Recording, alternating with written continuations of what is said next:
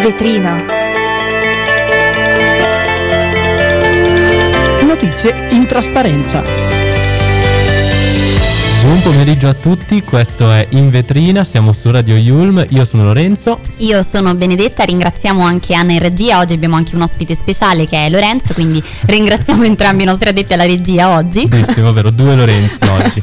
Ma bando alle ciance, oggi parleremo di molte notizie, mh, principalmente parleremo del eh, MES, approvato dalla Meloni, che è in fase di approvazione da parte della Meloni, patto di stabilità, bilancio europeo, gli assegni unici che appunto cambieranno a breve, dal gennaio 24. Poi parleremo ancora di stabilità, del patto di stabilità con eh, Giorgio Gomel, il nostro ospite.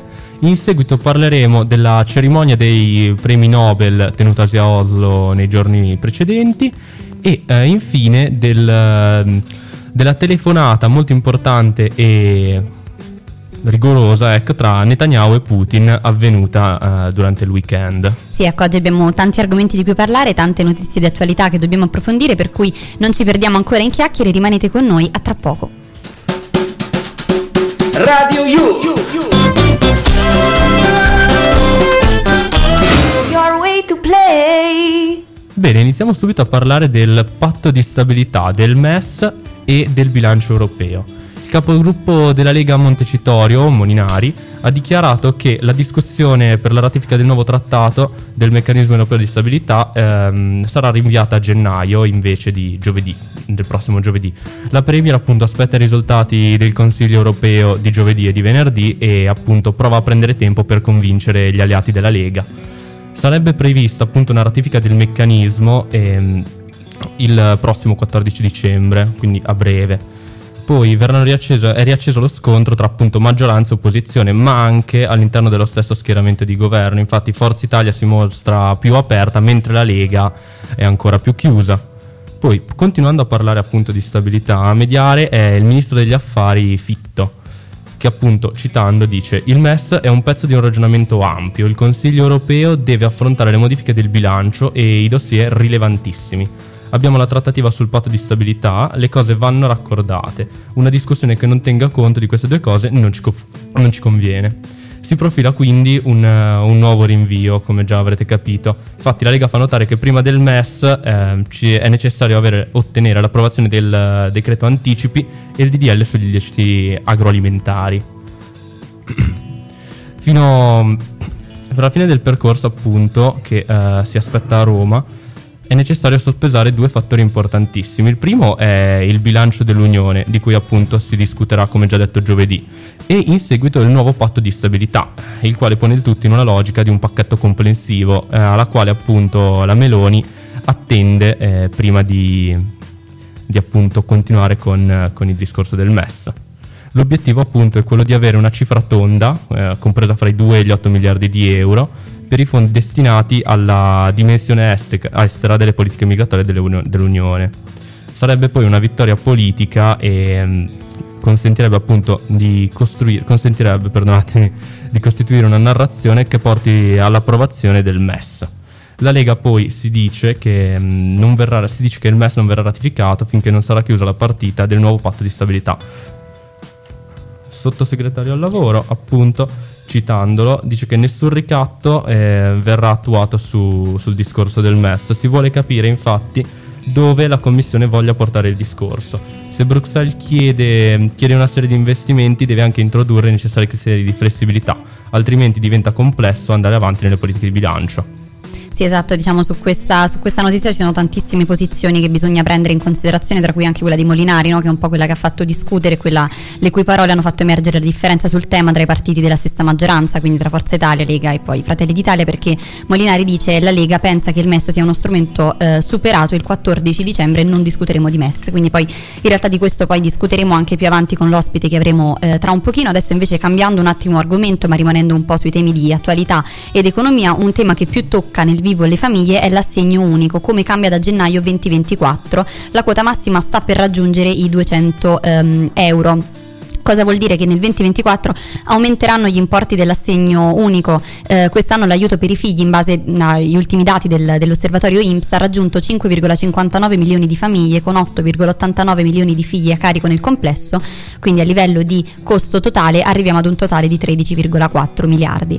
Oggi eh, gli importi dell'assegno unico, senza ancora considerare la variazione dell'inflazione di quest'anno, variano da una quota minima di circa 54 euro al mese a quella di una massima di 189,20 euro per ogni eh, eh, figlio, poi ovviamente ci sono eh, delle, diciamo, delle, specifiche che si pongono su ogni famiglia, su ogni reddito ISE, quindi ci sono chiaramente delle differenze da dover fare, ma a causa dell'inflazione rilevata nel 2023 gli importi saranno rivisti nuovamente al rialzo, cosa vuol dire che considerando l'inflazione di quest'anno del 5,4%, dal 1 gennaio 2024 il contributo massimo aumenterà di circa 10 euro, quindi più o meno arriviamo ai 189,20 euro, eh, dai 189,20 scusatemi ai 199, 9,4 euro per ogni figlio. La quota minima invece eh, che scatterà oltre i 45.575 euro di ISE eh, arriverà a sfiorare i 57,2 euro per, eh, per figlio. Poi ovviamente ehm, l'adeguamento si applica anche alle, alle maggiorazioni e mm, quindi ecco appunto ovviamente cambierà da gennaio 2024 l'assegno unico, questa era la principale notizia che riguardava più le famiglie e ascoltiamo Unconditionally di Katy Perry. No? Oh,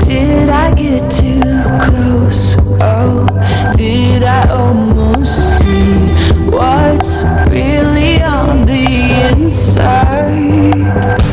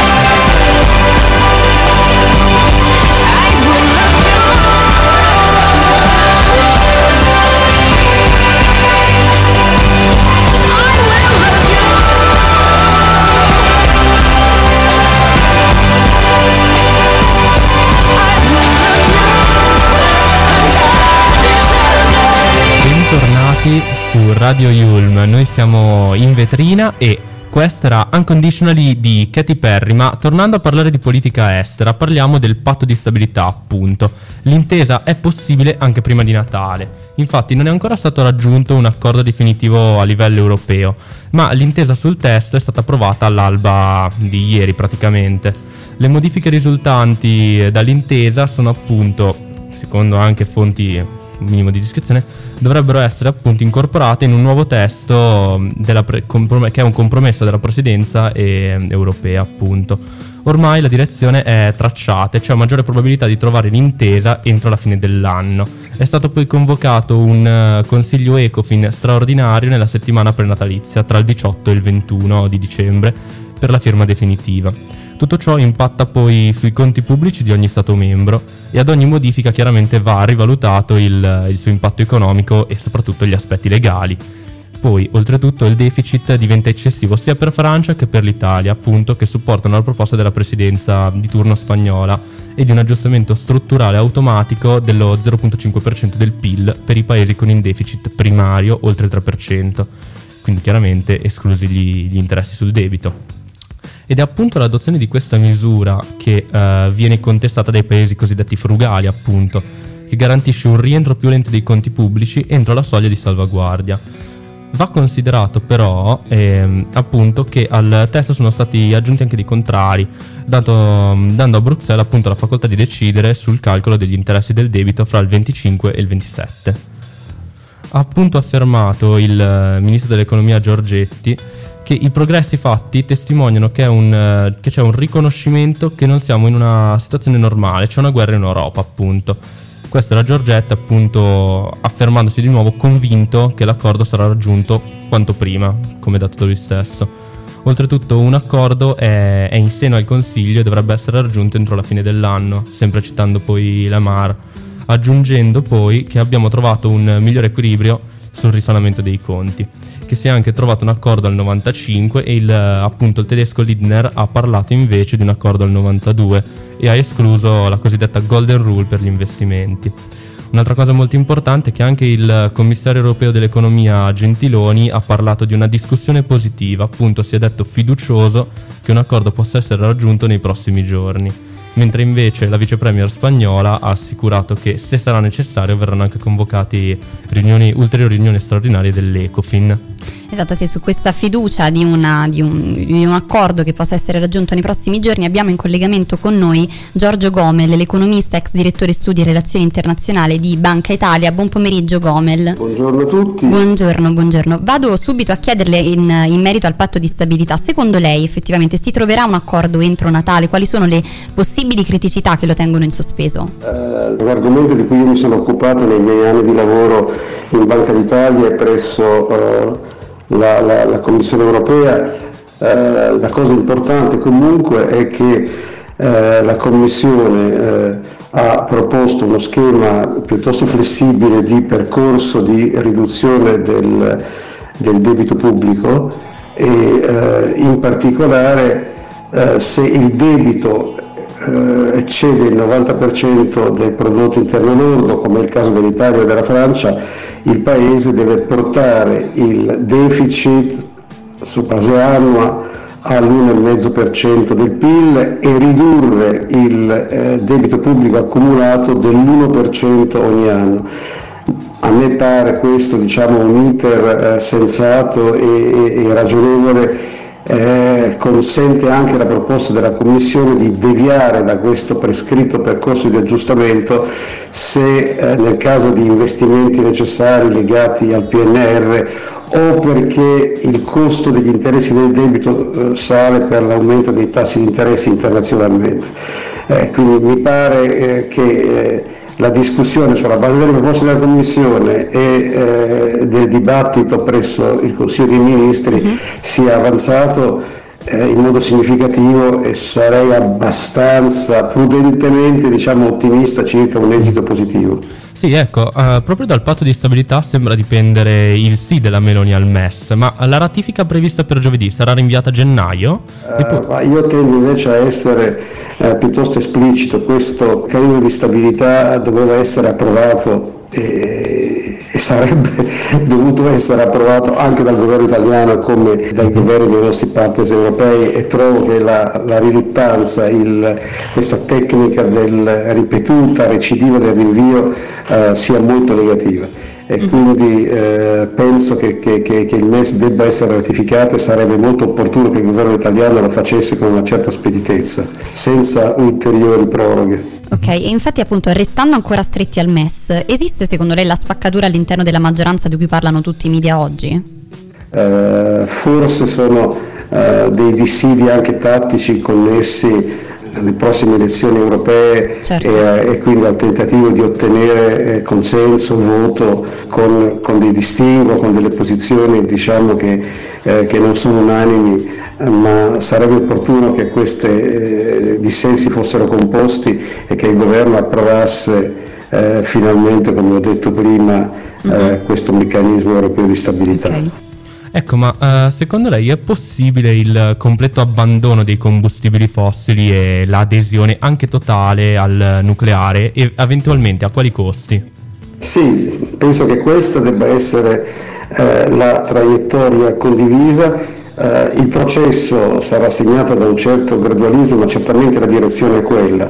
Eh, quanto al, eh, al nucleare, Beh, insomma, non sono un tecnico della materia, eh, io sarei dubbioso, cioè io appartengo a una generazione eh, per la quale eh, il, l'energia nucleare non era certo la cosa più appetibile, ricordo in giovane età ho votato eh, contro eh, il nucleare nel referendum eh, popolare degli anni, degli anni 80, quindi ho una formazione diciamo che idealmente e culturalmente è contraria al nucleare. Io tendo a essere eh, personalmente eh, più, più ecologista, a pensare a, a, a, fonti energetiche di natura rinnovabile come la soluzione ottimale a cui tendere, pur conscio della complessità ecco, di una transizione okay.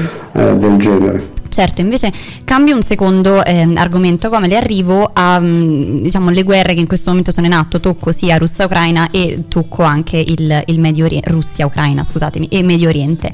Eh, riprendo una frase provocatoria di Travaglio nel suo ultimo libro, lui dice l'equazione fronte pro-Ucraina e anti-Russia ehm, uguale a fronte pro-Israele e anti-Hamas non sta in piedi. È una frase oggettivamente forte e anche eh, provocatoria, ma lei come la interpreta?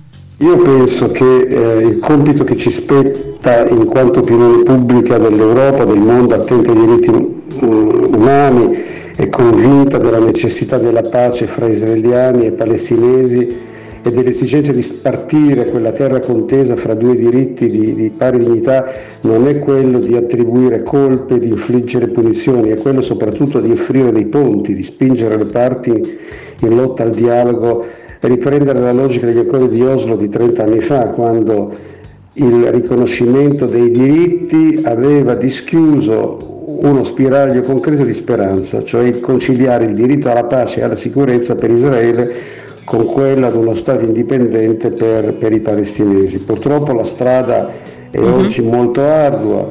Eh, tra gli israeliani diciamo, le sofferenze della propria gente e il trauma immane inflitto dall'eccidio di massa perpetrato da Hamas il 7 ottobre eh, tendono a ottundere la sensibilità alle sofferenze degli altri e cioè impediscono in molti israeliani anche la comprensione e, e compassione per i palestinesi.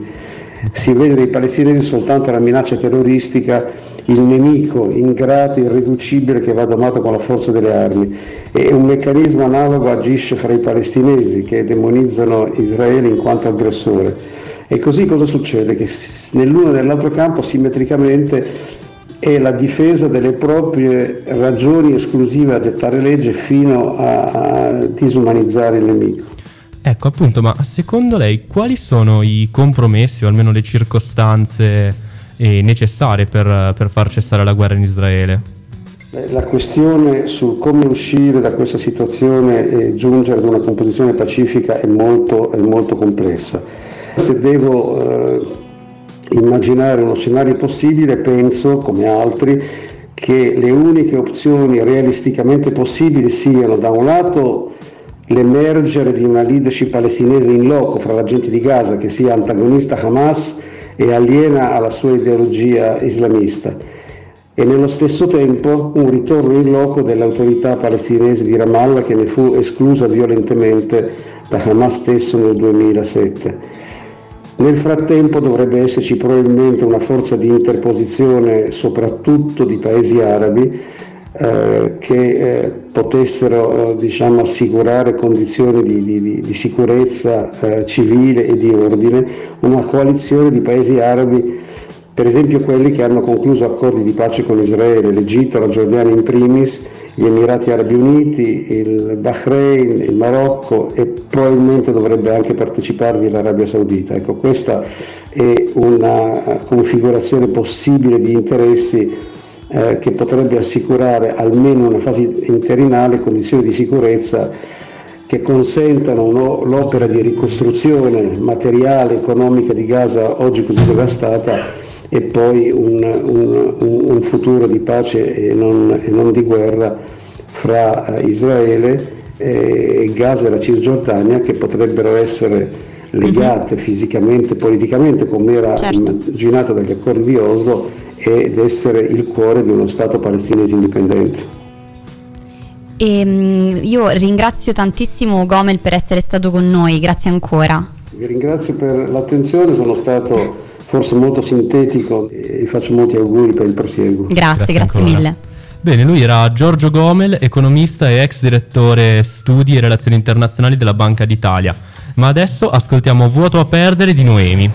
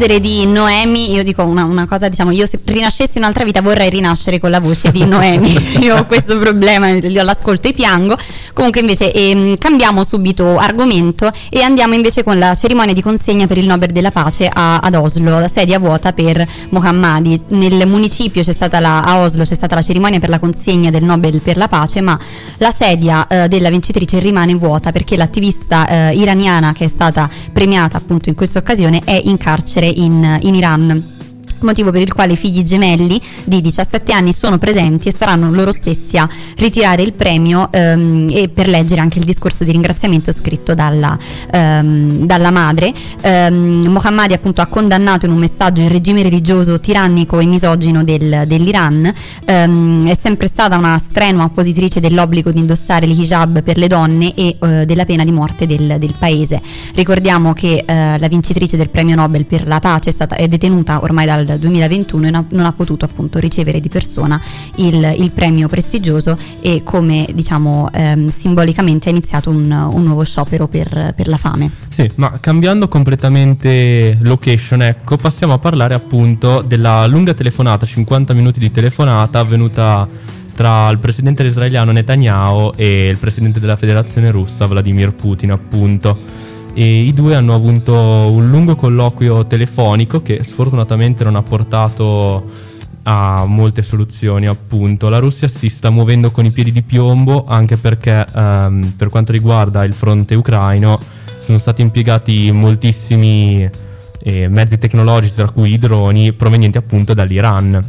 Mentre invece Netanyahu ha richiesto appunto un intervento del premier russo eh, per gestire la situazione in Israele o quantomeno per consentire l'accesso alla Croce Rossa eh, dalla parte nord del paese. In seguito poi eh, appunto è stata criticata la posizione filo, filo Hamas del governo russo, anche perché appunto lo scorso 7 ottobre eh, il, il, governo russo non ha, non ha denunciato ecco, gli attacchi da parte del, del cosiddetto governo palestinese in seguito poi a metà ottobre c'è stata una visita ufficiale a Mosca appunto da parte della delegazione di Hamas, ancora più a supporto del gruppo. E in seguito appunto c'è stata una lunga sequenza di dichiarazioni e prese di posizione contro gli interessi di Israele. Netanyahu appunto ha richiesto a Putin eh, di reagire in, in maniera uguale, di tollerare le proprie reazioni appunto mentre il russo ha sottolineato come sarebbe importante tutelare i civili. E, ma cambiando discorso... No, no, no, assolutamente, queste erano appunto le, le principali notizie che ci sono pervenute dalla guerra. Ovviamente ehm, diciamo, le, le, notizie continuano, ehm, abbiamo anche approfondito prima con, con Gomel questi argomenti, i principali argomenti di oggi erano questi, ma vi invito comunque a rimanere con noi. And so this is Christmas. Dovunque tu sei,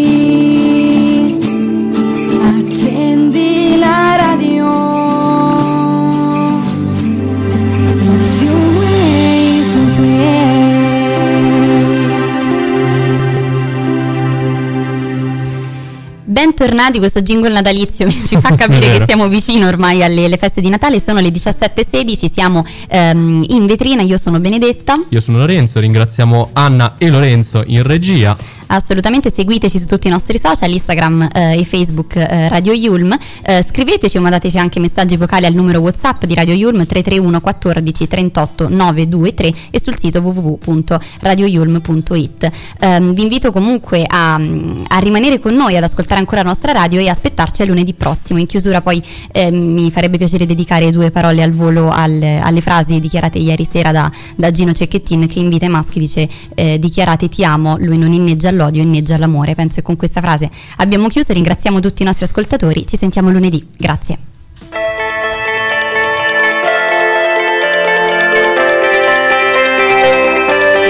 In vetrina. Notizie in trasparenza.